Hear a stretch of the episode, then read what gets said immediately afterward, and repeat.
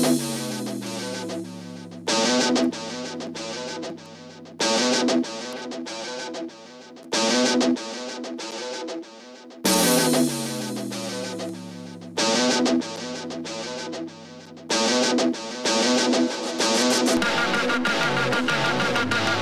Welcome back to Inclusive Activism uh, with the second podcast of the year with my wonderful friends, Suta and Tyler. And we are going to be talking about, well, last time we talked about the problem, we talked about colonization. Today, we're going to talk about the answer, the solution, the moving towards more solution uh, based ideas with indigenization. And this is the, the conversation I think we're, we're really excited to have. Um, one thing I want to do make sure that we mention is we'll probably talk about indigenization through more of a Native American lens here. But remember, indigeneity is not solely something that happens on the North American continent. Like all folks were people of the land of blah at some point. All folks were descended from tribal people at some point. Um, and what we urge people to do is get in touch with their original roots of indigeneity and not attempt to hijack our di- indigeneity. Like the guy from Arizona. Oh, that guy drives me like. Have you seen the picture of the buffalo headed dude? The bison. Me bananas. Um, so first off, uh, welcome back. Uh, and in your words, how do you explain like this like, this concept of indigenization to other people? I um I love this question. Um so I be because you guys know I'm really sensitive to terminology. I um try I tend to steer stay and steer away from using words like decolonization or resistance um, because of the the challenge that of energy that's transmitted within those terms. So I prefer things like indigenization. And um, I've been asked some really hard questions. Um, I'm attempting to work on this piece that says, well, where did you even come up with the word indigenization? And I and I don't know, but what I do know is that um, I've been uh, categorized as an environmentalist a lot because of my training and my job. Um, but I still am having a hard time accepting that because I don't think a Blackfoot woman who wants to plop down in the middle of the prairie and pick her plants is an environmentalist. She's just trying to live. I'm just trying to live, and I want a clean and healthy environment to do that. And so, I guess in terms of like indigenizing environmentalism, is um, is accepting that. Uh, a native woman who wants to eat and live off the land is not a radical environmentalist. She's just a woman from a different culture who wants to continue living the way her ancestors have always lived. Um, so, yeah, I can go on. Tyler, I mean, I'm curious. Indigenization, this is one that is still unpackaging personally for myself. And I think when we look at culture humility, the first lesson is that it's a lifelong learning process. You know, and, and even this particular topic of indigenization, indigenousness, um, for me, and, and I'll share my story, and I want to make it very clear that I'm just one story, and, and I use I statements. I can't speak on any other native out there, right? It's just my story, mine experience, and Suta has her own experience and Rowdy you as well. Um, but my growth is continuing even in my 30s and, and reflecting back in my 20s. Um, and prior to that, you know,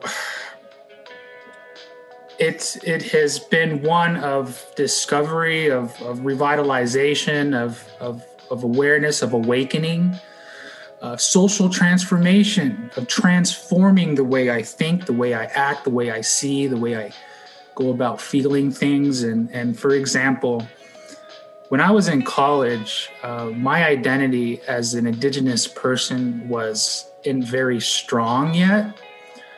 And it was because I grew up off the reservation. I'm light complected. I, am often seen as a, a light skinned native. I'm not. I'm not brown enough. I'm a white boy and when i'm in the white crowd i'm a mexican right and so it's it's just this dynamic of of where I fit in with all of this, and especially because I grew up off the res and predominantly within my father's culture, which which was American culture of, of baseball, entertainment, and and holidays, right? And and um, and so I didn't discover who I was until I went to college, really, and it took me a lot of friendship building. Suta, you know, she's been indigenous and practicing indigeneity since she was born, right? And and and even though I can say that, also it's just I just didn't know it, I guess, right? It's because of the the through the process of assimilation and colonization, those stories weren't passed down to me, and I didn't grow up within that culture. And so, going back to my uh, academic studies in college, um, I remember a good friend of mine, uh, uh the Nay Man. Um, he called me out when I was writing a paper, and, and it's because in American Indian Studies, you write about American Indian topics, right? And and here I was still trying to figure out was I Indian enough? And and so I wrote in third person. I wrote about Indian people instead of writing it in first person about myself as an Indian person. And I remember very vividly today, and I carry this story strongly because my friends like, you need to stop writing about us. You need to write from us. You need to start writing in first person. And and and it makes me self-reflect to this day of how many of us are are going through that same process of reflection of where we fall in. And, and some natives know that they're native through the culture upbringing that they were immersed in. And and, and so i love that. And then but there's also a side of native people being fully assimilated removed from the reservation and have been stripped from that culture and there's that rediscovering and, and and i don't like the word discovering so maybe i should stop saying that because discovering is a is a tone of of colonization of itself and so if we go back to our mission as an organization, we we chose revitalization to revitalize indigenous communities, culture, people, and land. And when we look at our mission, what are we revitalizing? You know, we're revitalizing our people, culture, and land against the impacts of colonization. We're revitalizing the culture, people, and land what it used to be and what it still is. It's still there. You know, when we go back to language, Onondaga language is embedded within the DNA makeup of who I am. Even though I didn't learn it, I didn't raised on it, I'm starting to pick up words, but that language is there in me breathes in me, it lives in me. It's just a matter of introducing it back into who I am as an Onondaga person. And so um, I'll stop there and, and uh, um, we'll, we'll get deeper. So for me, um, I think like when I say what is indigenization, I think I think of uh, it's the price to live on the earth, right? It's the cost of what it, it's necessary to stay in harmony, to stay, to to live, right? Um, I think it's um, balance, right? It's balance. It's um, making sure all things benefit, thrive, do the best as best possible. Um, for me, much like Tyler's story and my story, very very similar. Um, except uh, you know, I, I, will I will never have paperwork uh, proving who I am uh, within indigenous systems. But what's nice is as a survival technique, I've been creating communities which is a form of indigenization it's finding connections it's finding like a tribe of people that like co-support and love you. Like my pain of my life has been the gift of my life which is showing people how to do these things. And so for me it's a process like i tell people my purpose is healing others because as i heal other people which is indigen- indigenization is healing other people uh, as well as healing like the earth and land and all beings and things around us. It heals me in that process and then that allows us to come together form a sense of community and then find a way to benefit all things really and so indigenization is like moving away from colonization towards those practices and processes. And what's cool about it, again, is it's not just a Native American thing.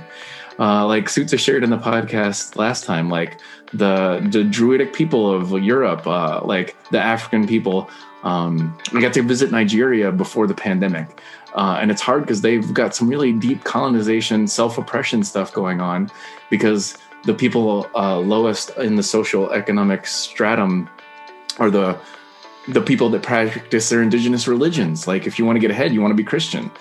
Um, and it's being like, hey, those people have some knowledge you really need to know. Uh, and they speak a language, and the, there's patterns that they do that are of healing of, of, of goodness. And I'd like to see more people do that. Um, so, in unpacking indigenization, um, what are examples of indigenous thinking, or what are examples of indigenous systems that we can show people uh, so they better understand what this is and how it looks? I think one easy form of indigenous thinking is um, is that unpacking uh, how to indigenize environmentalism, and that's just creating a new value system and placing value where in the Western system, in the colonization system, people can't fathom that that has value in the way it does have value.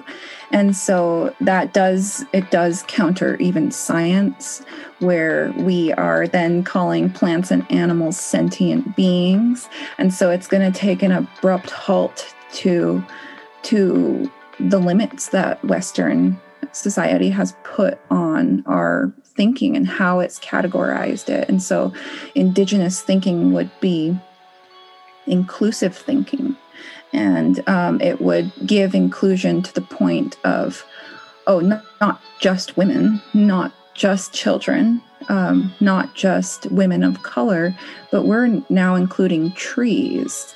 And we're giving more validity to science that is not pseudoscience, but it's science in the way of how trees communicate at a cellular level and respecting that as sentient beings and and purpose and thought and um, i every now and then i'll make a post on you know just from my personal page and and i'll get some of my anthropologist friends who are not native but are experts on natives like countering my information and i'm like you know i i respect that you went to school. I respect that you think that you respect the indigenous people, but I would not advise you to say that you're the expert to a community member um, that you claim to be an expert of, of the people. And and that's just not indigenous thinking. That's that's colonial thinking. That's better than thinking that's um,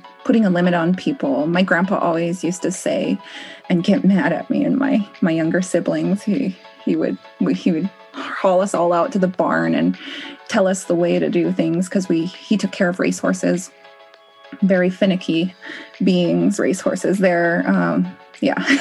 If anybody knows a racehorse it's uh, they're elegant graceful creatures but they've got attitude because they're beautiful and they know it and they love to run. And so open gates are like playgrounds. And and so you always have to be on your toes because they've got such character. And so my grandpa was very strong about, okay, well, this is what we got to do. You got to do it this way.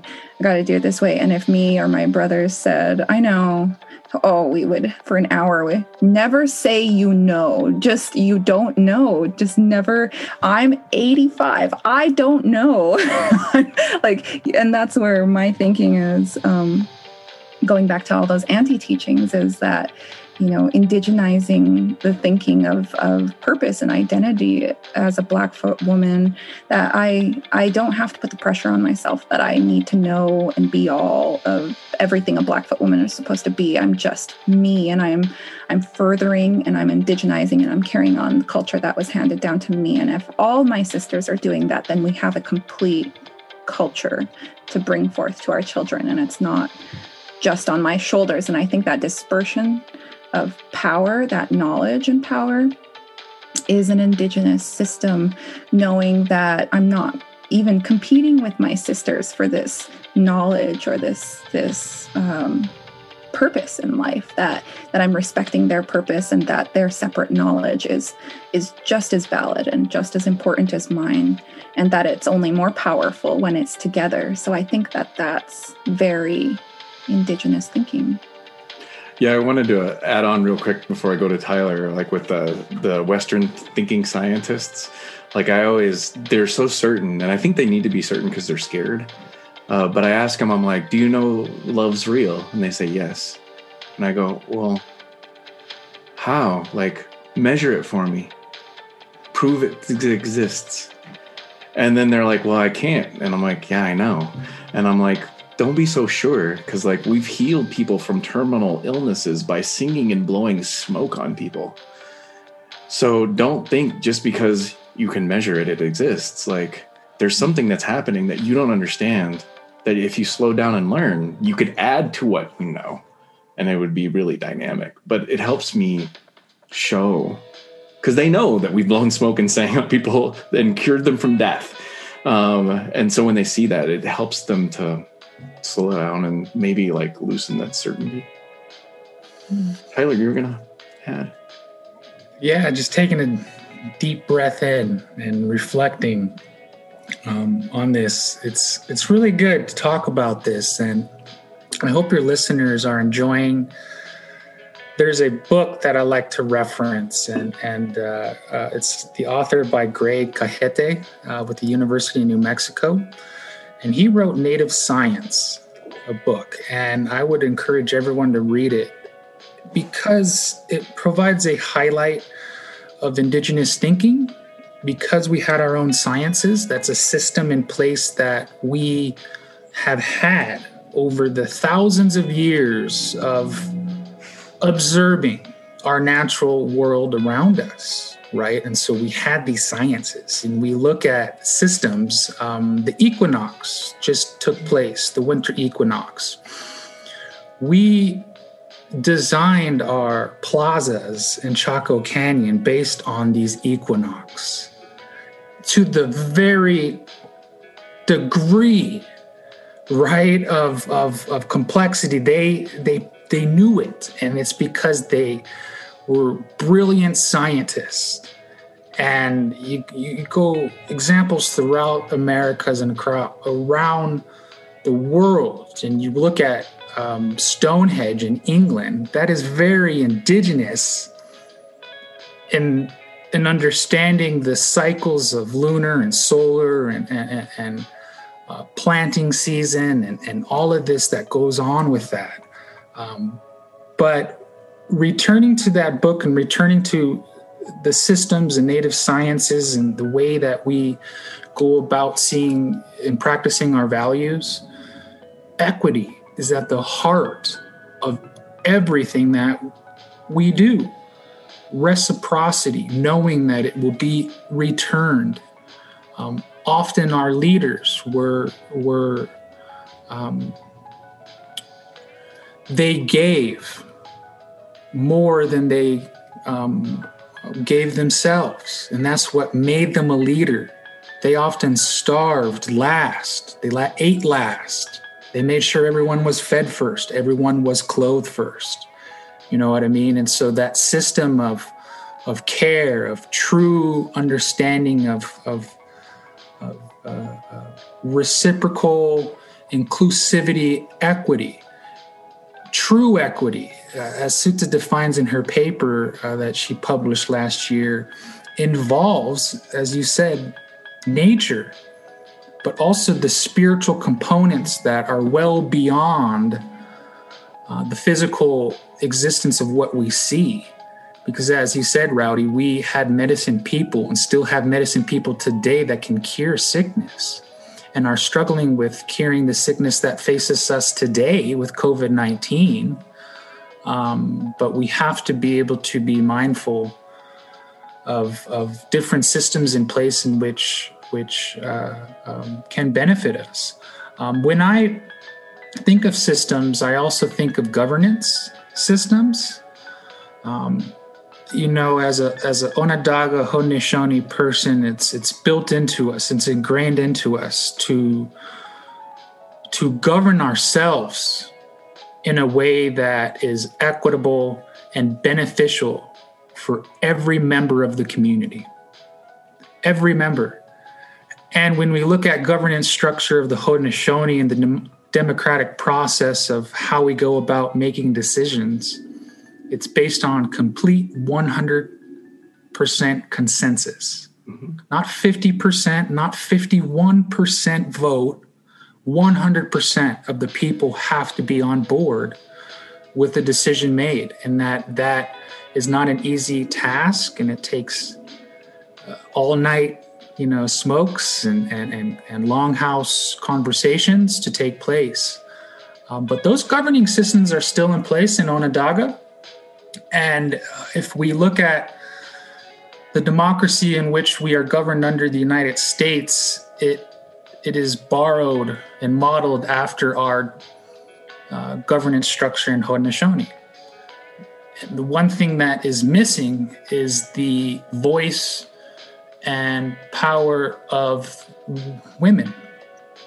Women are not nearly seen in the United States structure as, as the powerful ones. In fact, women are just becoming elected in this system, right? It's a novelty right now. Women couldn't even vote. They didn't even have any whatsoever say in the guidance of this country until recently, right? And and and but if you look at Haudenosaunee democracy, everything is based off of the decision of our clan mothers. Our clan mothers are the ones who govern us. They're the ones who appoint the male chiefs to lead us. And it, if those male chiefs get a tangled mind, meaning that they aren't doing what they're supposed to do, they're they're they're becoming greedy, they're becoming self uh, um, benefit. You know, everything has to benefit them instead of the community. That clan mother has has every right to remove that person in their position. And uh, from what I understand, it still takes place today back in Onondaga. Um, I only visit recently within the past couple uh, handful of years in my life, um, but I'm starting to regain those connections. And um, it's tough being separated across the country from that culture, but it's a commitment that each and every one of us, myself, I need to take upon myself to learn and educate and uh, be and so, um, thanks. Thanks for hearing me on that. Yes, and I want to make note of because I missed this in the last podcast, and so I want to deeply apologize because I didn't give Suta an opportunity to talk about um, how she's been hurt by colonial thinking. But I think because um, the next question talks about like healing or implementing indigeneity into something, and since we talked uh, between the podcasts about this, um, would you mind telling uh, about that struggle of colonial thinking, but then how you're also indigenizing your 501c3 and attempting to move it in that way? Yeah, yeah. So Tyler um, brought up a great memory, a very impactful memory. Um, when I was 15, I went to spend a month in Alaska doing a service learning project, and um, we stayed in the the uh, village of Chitina in Gakona, Alaska, and um, I was so excited. So, this was with a group of kids who came to my community, Heart Butte, town of 300 people on the Blackfeet Reservation. And then I signed up for a scholarship to go travel with them someplace else. And, and um, I ended up in a native village in Alaska. And I was so excited to meet other natives. It was my first time meeting other people that were not Plains Indians. And, and I said, So, where are your community halls? Like we're like we were staying in the community hall and i was like is there going to be a dance or anything while we're here? Like like i want to meet kids my age. I want to make some buddies and learn something. And and he and um and then i mentioned uh and share my culture. I'm blackfoot. And uh he said uh the elder from that village said oh we we are all russian orthodox here. So i think let's get back the best way to talk about how to indigenize something is let's let's inspect how it was uh, colonized right and so he told me we all practice Russian Orthodox, and anyone who is still practicing the culture is considered um, to be practicing witchcraft, and they're usually ousted from the community or really looked down on because because it's witchcraft. And so that goes into that book native science and and there's a, even a book called blackfoot physics and and how most indigenous people had brilliant science backing up all of their practices whether that was canal building or farming or animal husbandry or um, genetically uh, evolving corn to the to the corn that we see now um, our astrological knowledge uh, um, our animal and plant knowledge, all of that. It was just brilliant, scientific, um, to the point where we understood the physics behind all of these things. And right now, Western science can't even get cross analyze these different categories to understand the physics and the interconnectedness between how we dissect our, our scientific categories apart. And so, that had such an impact on me in the way he called uh, essentially what was a brilliant understanding of physics, witchcraft, and that's such a a, a, a colonized like it reminds me of like the serfs over in in the the Lord's land of of oh that's super smart and that's kind of we don't understand it so therefore it's witchcraft and and so it's ostracized as that and so i think that has some keys to how how we become unindigenized or how indigenous people have become colonized and how we in, inherit that um, internal oppression of ourselves and maybe our the practices and knowledge of our ancestors. And so how we are taking that in indigenous vision is we are um, asserting our position in the in the sciences and in the environmental management field.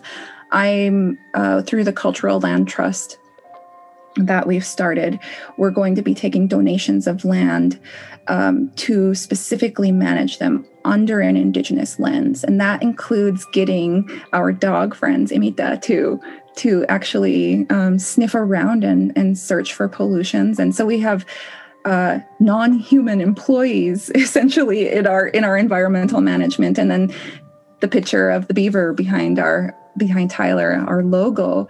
Um, pays homage to how how brilliant of an engineer that the beaver was and how it constructed every single beautiful park-like habitat that we uh, that settlers saw when they first came and thought it was so abundant and, and God's land, right?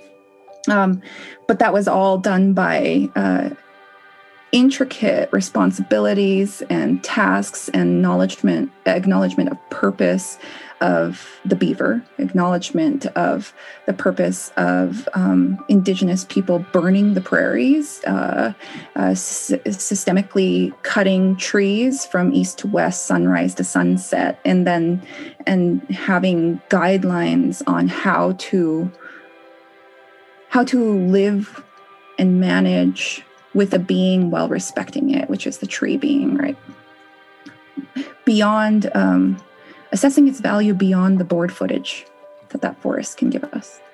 Yeah, that's beautiful. You know, when you say that, it makes me think about how we don't have delineations between religion, art, and science. It just all is, you know? And I think um, that's one of the beauties of like because uh, like I think you know when you think about like physics and metaphysics and like quantum physics, like you need a almost a religious lens to get that stuff, you know. Um, and that's been part of like what colonialism's done badly in that it separated everything. Whereas if it was all together, they would have seen the connections faster. Hmm. Tyler, you were going to answer. There's an autobiography of a Hopi Indian that um, I use this quote that he was said in, in this autobiography. I think it was an old Hopi Indian that um, gave his accounts to a white ethnobotanist to record it. And he said it was in regards to religion and identity. And, and, and he answered by saying, My culture, my religion, my land are one. There's no separation. Everything embodies it all. And uh, that quote I read when I was 18 years old in college, and and it still sticks with me today because it's so true and it's still very real to this conversation.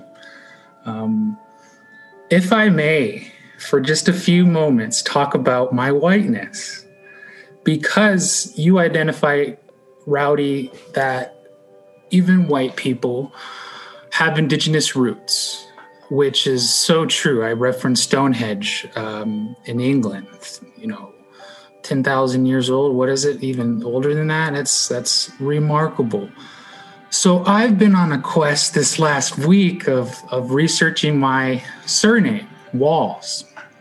And man, it has been remarkable journey of, of trying to figure out what walls means, where our grandparents come from, and when the heck we step foot on this land we call America. And it's just been a fascinating journey. And, and I still have a gap between a grandfather in 1825 of Wall's grandfather and when they they came because um, there's a gap in history, but it's what I'm researching. But I was able to go back and find walls and, some of the the beginning um, findings of walls in the English literature back in England, right? And so you look at walls, and and a lot of English surnames come from indigenous um, roots and language, and so it wasn't just walls. You know, it wasn't forever walls. You know, at some point we were a family that lived by stone walls, or we were a family that lived and made houses out of stone walls, and so we became a family known characterized as walls and so we we've carried this on and I go into my other lineage of, of grandmothers marrying into my Walls family, and uh, one of them is McDougall, and it's it's Scottish descent. And I don't know anything about the McDougall relation as far as when McDougall's got here in Americas, but I researched the McDougall um, history, and it dates back to the 12th century of Scottish history and McDougal stands for son of Dougal. So Mick is son, from what I understand. And so anyone with a Mick on there, you're actually the son of, of that. And so I'm a McDougall being the son of Dougal. And Dougal, this original Dougal in history was a son of another uh, individual prominent in that era, Somerled. And he was lord of that era and and so these names come attached to these particular people and even surnames are are generated from from those times of early um, history and and and you can even date that further back because I was looking at some of those areas that those names come from in Scottish or, or Northern, Northern Ireland or Northern England. And there's archaeological evidence of, of of our, our of the people's existence.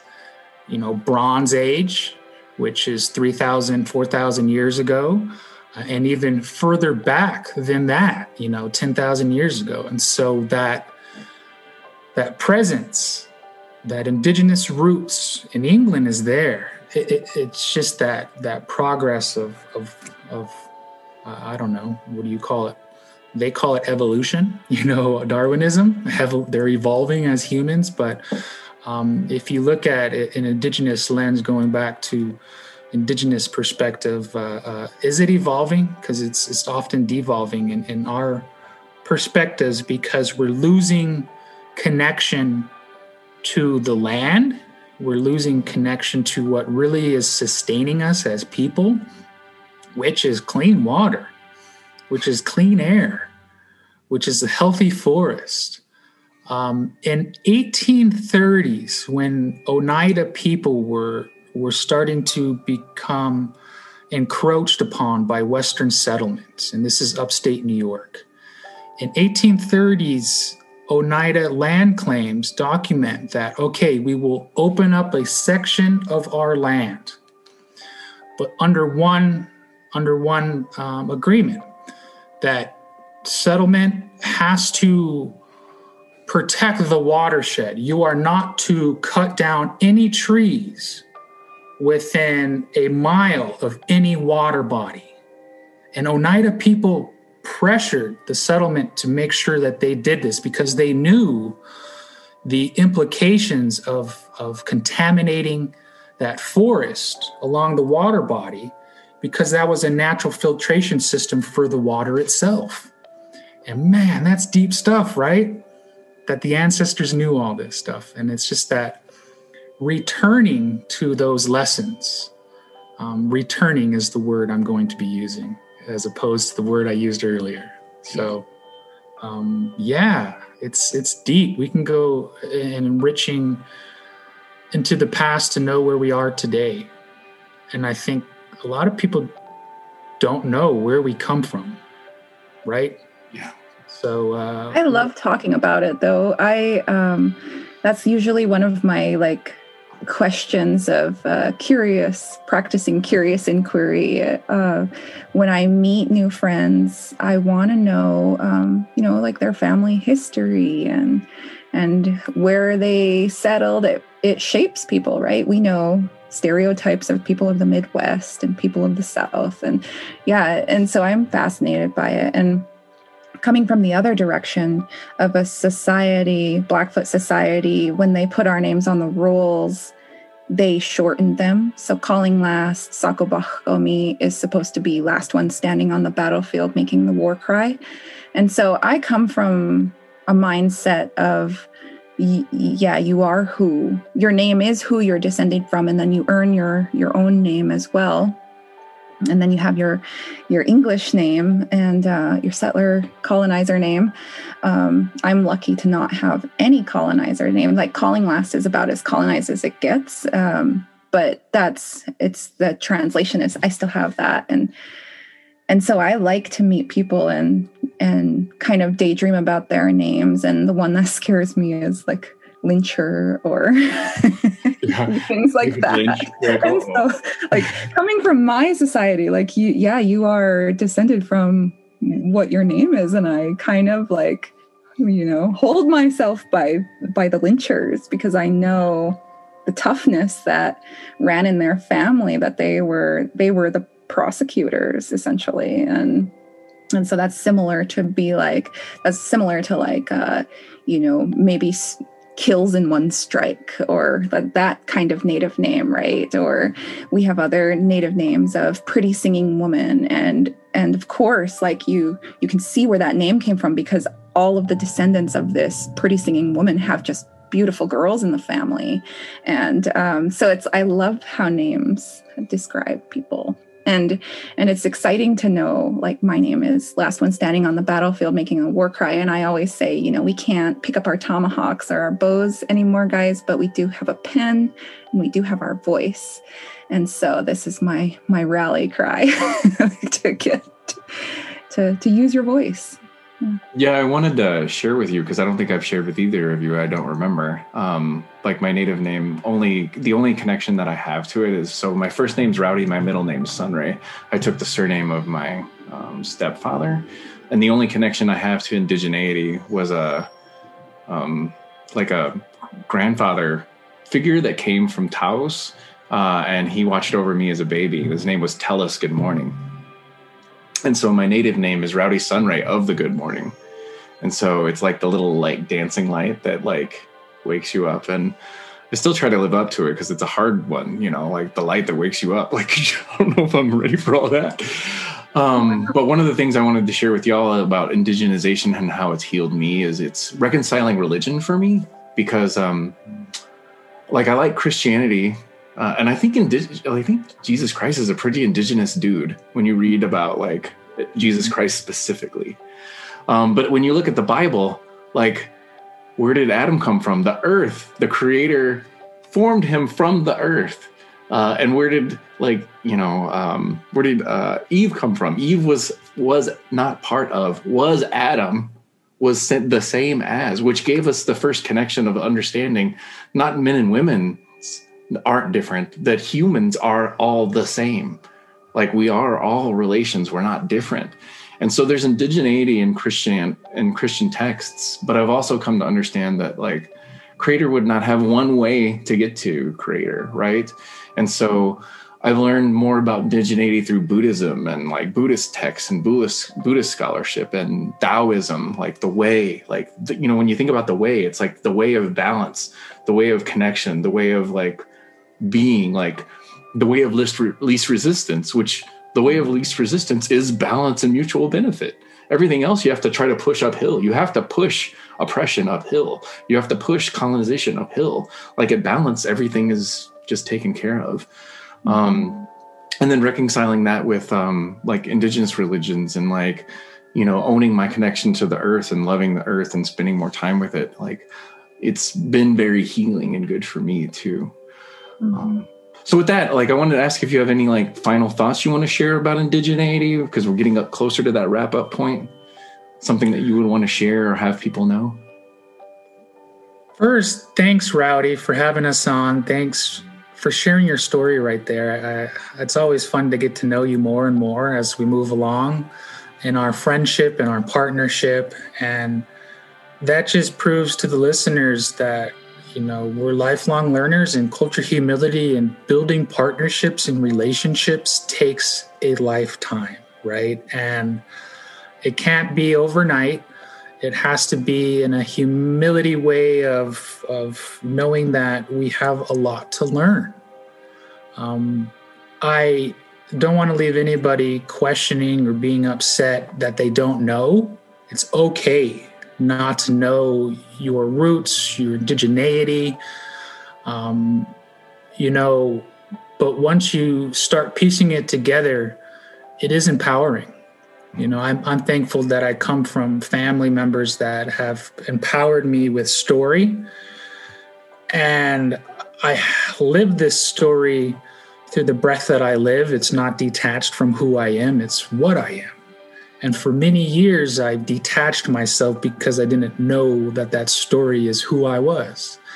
And so it's just a matter of that returning back to the lessons or to the practices that carried us for thousands of thousands of years. Um, but again, it's not anybody's fault.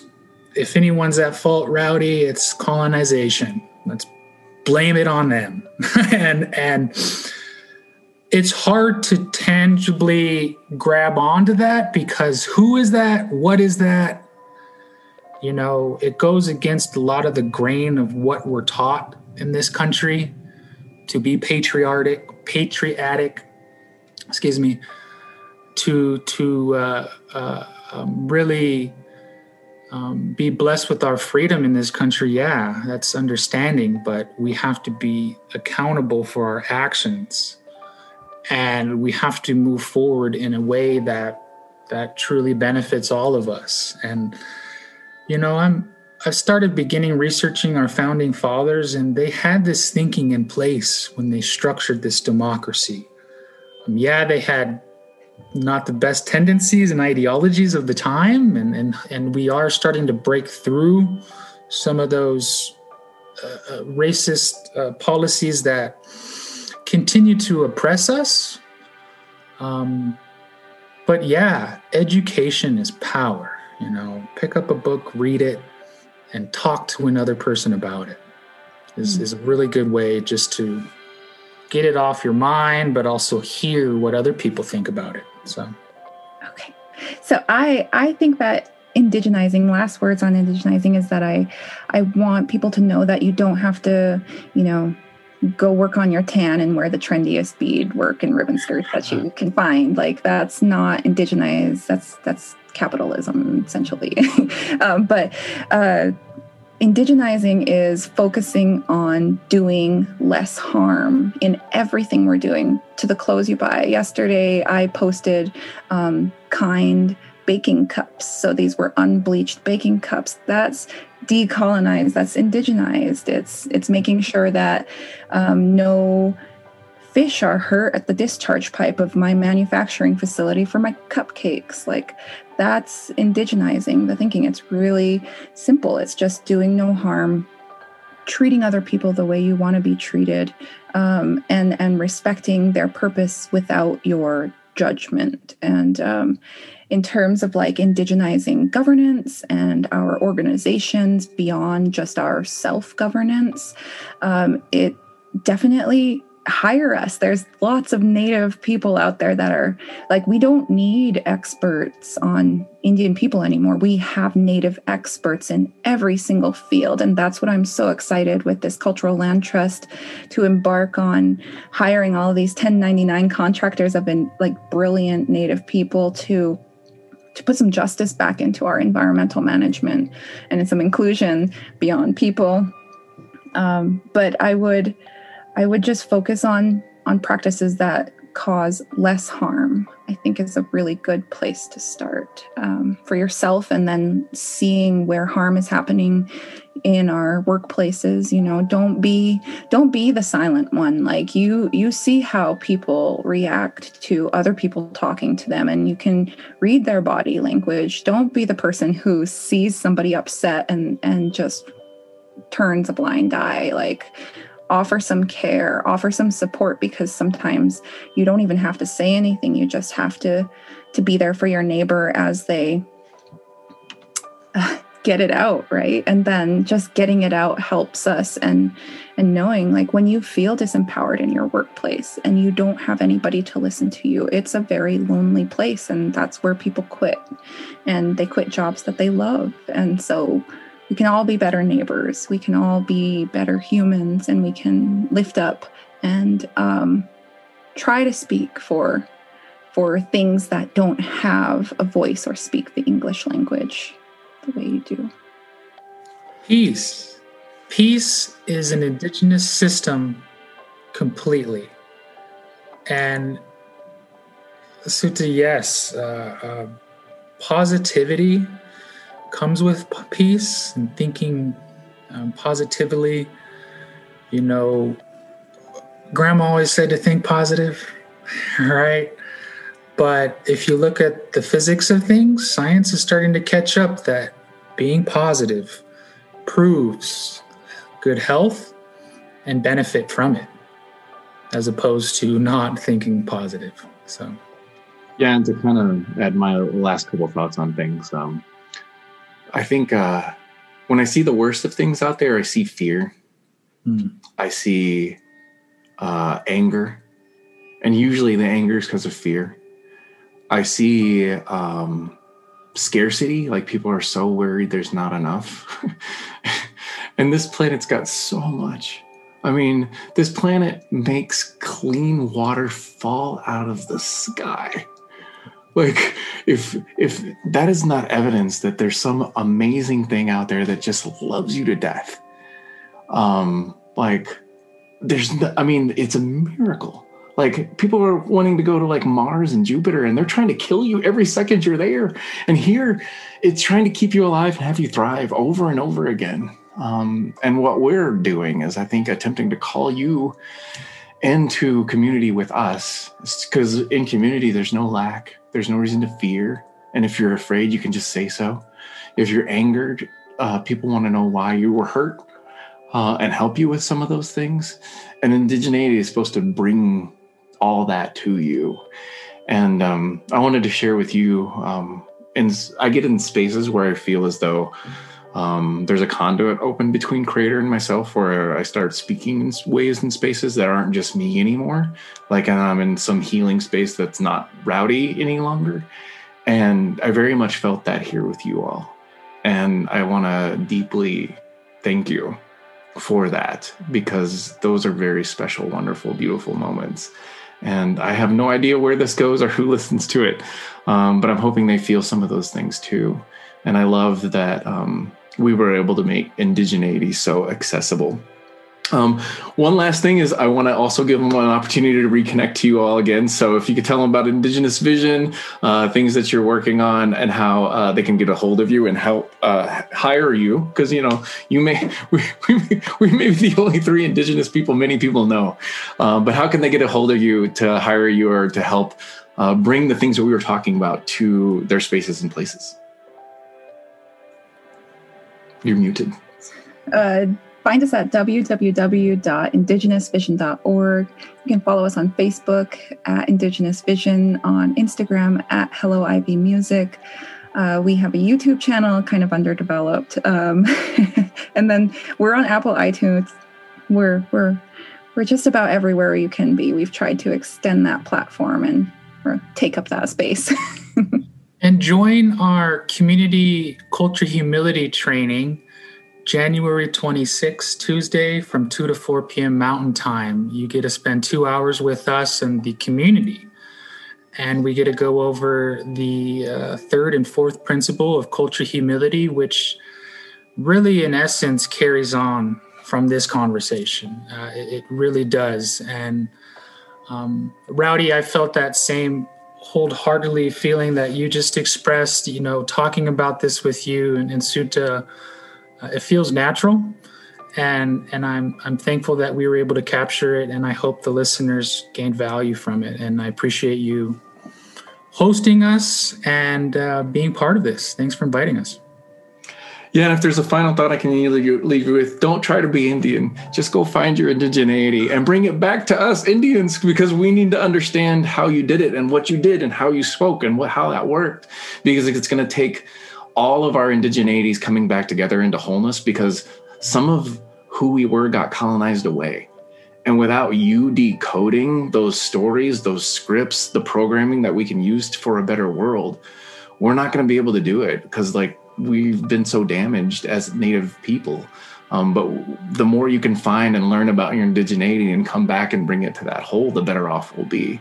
So don't think you have to be Native American, uh, or like if you're a black person and you never got to experience who you were. Something's happening in blackness that is very similar to indigeneity because it was also a system that benefited all people in that space, and it was a method of survival without a connection to land, which we don't have a language for. It was a soul language, a soul connection that had to happen without land connection as much as a survival technique. And these are like amazing, beautiful things that I think we can bring to the world. So learn more about those things, bring those things back to us, and teach us because we have a lot to learn too. Um, but I want to say thank you for your time and attention. Um, this is Rowdy Duggan for the Inclusive Activist uh, Activism Podcast. Thank you so much, Suta. Thank you so much, Tyler. Uh, if you need to get a hold of me, I'm at inclusiveactivism at cox.net. And I really hope you felt some of the things that we got to feel here and appreciated the time we got to spend together. Thank you. Yeah, way.